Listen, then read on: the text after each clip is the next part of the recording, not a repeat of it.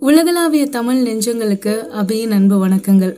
கொஞ்சம் வருஷத்துக்கு முன்னாடிலாம் ஒரு இருபத்தி ஏழு வயசு இல்லை இருபத்தொம்போது வயசில் இருக்கிறவங்களுக்கு தான் டிப்ரெஷன் மன அழுத்தம் அப்படிங்கிற ஒரு விஷயம் அப்படின்னாலே என்னன்னு தெரியும். ஆனால் இப்போல்லாம் பதினாலு வயசு பதினஞ்சு வயசு பிள்ளைங்களுக்கே மன அழுத்தம் ரொம்ப டிப்ரெஷன்னால அதிகமாக பாதிக்கப்பட்டிருக்கேன் அப்படிங்கிறத அவங்களே சொல்கிறத நம்ம நிறைய இடத்துல பார்த்துருக்கோம்.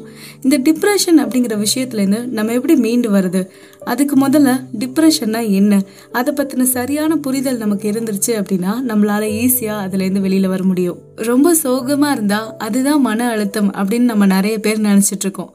அப்போது நம்ம சேடாக இருக்கோம்னு சொல்கிறோம்ல அதுக்கும் இந்த டிப்ரெஷனுக்கும் என்ன வித்தியாசம்? ரொம்ப சின்ன வித்தியாசம் தான் நீங்கள் எதுக்காக சோகமாக இருக்கீங்க அப்படிங்கிற அந்த காரணம் உங்களுக்கு தெரிஞ்சால் அது சேட்னஸ் எதுக்காக சோகமாக இருக்கீங்க அப்படிங்கிறதே உங்களுக்கு தெரியல அப்படின்னா அதுதான் டிப்ரெஷன் ஆரம்பத்துல ஏதோ ஒரு விஷயத்துக்காக சோகமா இருந்து அதுவே நாள் கணக்கா தொடர்ந்து தொடர்ந்து கொஞ்ச நாளுக்கு அப்புறம் நான் எதுக்காக இப்படி சோகமா இருக்கேன் அப்படிங்கறதே தெரியாத அளவுக்கு அதுலயே மூழ்கி போறது அப்படிங்கிறது தான் இந்த மன அழுத்தம். ஏதாவது ஒரு விஷயம் தப்பாக நடந்துருச்சு அப்படின்னா நம்ம சோகமாக ஃபீல் பண்ணுவோம்.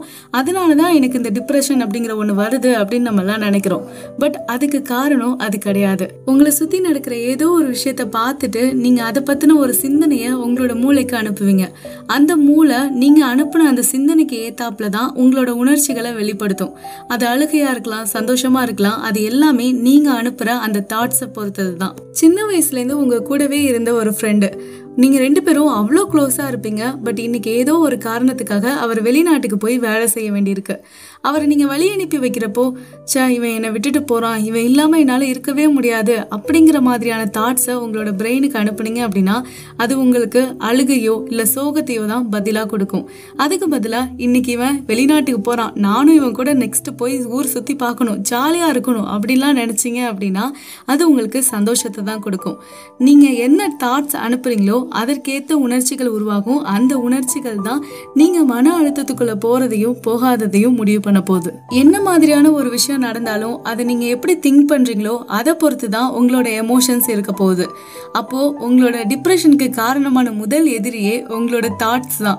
நீங்க எப்படி திங்க் பண்றீங்க அப்படிங்கறத தான் நீங்க முதல்ல மாத்தணும். என்ன மாதிரியான தாட்ஸ்லாம் மன அழுத்தத்தை கொடுக்குது அப்படிங்கிறதுக்கு ஒரு பெரிய லிஸ்டே இருக்கு.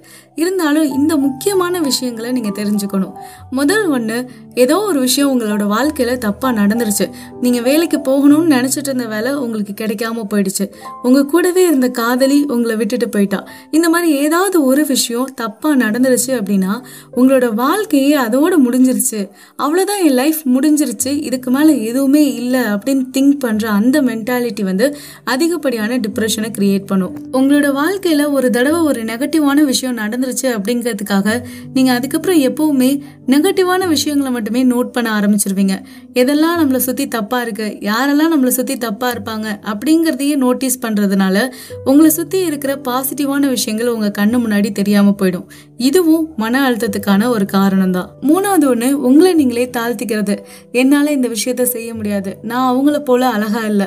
நான் செஞ்சா அந்த விஷயம் ஒழுங்காவே நடக்காது. இந்த மாதிரியான எண்ணங்கள் உங்களுக்குள்ள இருந்துச்சு அப்படின்னா அதுவும் ஒரு விதமான வருத்தத்தையும் மன அழுத்தத்தையும் கொடுக்க ஆரம்பிச்சிரும். இந்த மன அழுத்தத்திலிருந்து மீண்டு வரத்துக்கு மன ரீதியாக நீங்கள் செய்ய வேண்டிய விஷயம் ஒன்று தான் நெகட்டிவான தாட் ஒன்று வருது அப்படின்னா அது என்ன தாட் வருது அது ஏன் வருது அதை எப்படி சரி செய்யணும் அப்படிங்கிற இந்த மூணு கேள்விக்கான பதிலை நீங்கள் எழுத ஆரம்பிங்க.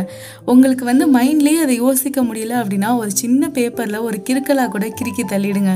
பட் இந்த மாதிரி மூணு கொஸ்டினுக்கான பதில் உங்களுக்கு கிடைச்சிருச்சு அப்படின்னா அப்போ உங்களோட மனநிலை குழப்பமே இல்லாமல் தெளிவாயிடும். தெளிவான மனநிலையே உங்களுக்கு சரியான பாதை எதுவோ அதை காட்டும். ரெண்டாவது ஒன்று உங்களை பற்றி பாசிட்டிவான விஷயங்களை நினைக்க ஆரம்பிங்க. நீங்க எந்த விதத்திலையும் குறைஞ்சு போனவங்க இல்ல. நீங்க ஸ்ட்ராங் தான். உங்களால எல்லாமே முடியும். உங்களுக்கு எல்லாமே நல்லா தான் நடக்கும். அப்படிங்கிற மாதிரியான எண்ணங்களை உங்களுக்குள்ள விதைக்க ஆரம்பிங்க.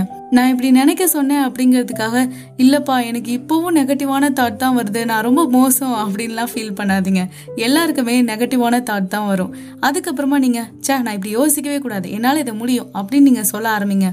உங்களோட பாசிட்டிவான விஷயங்களை வச்சு உங்களோட நெகட்டிவான தாட்ஸ் எல்லாம் ரீப்ளேஸ் பண்ண ஆரம்பிச்சிருங்க.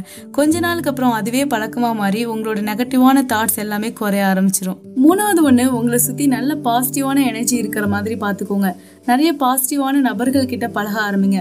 நம்ம அதிகமாக இப்போ மொபைலில் தான் நம்மளோட நேரத்தை செலவு பண்ணுறோம் உங்களோட யூடியூப்ல இன்ஸ்டாகிராமில் நீங்க ஃபாலோ பண்ணுற நபர்கள் அவங்கள பார்த்தா உங்களுக்கு ஒரு விதமான பொறாமை இவங்கெல்லாம் நல்லா வாழ்கிறாங்க எனக்கு மட்டும் இப்படி நடக்குது அப்படின்லாம் உங்களுக்கு தோணுச்சு அப்படின்னா அந்த மாதிரி பர்சன்ஸை அந்த மாதிரி சேனல்ஸை அன்ஃபாலோ பண்ணிவிடுங்க அன்சப்ஸ்கிரைப் பண்ணிடுங்க.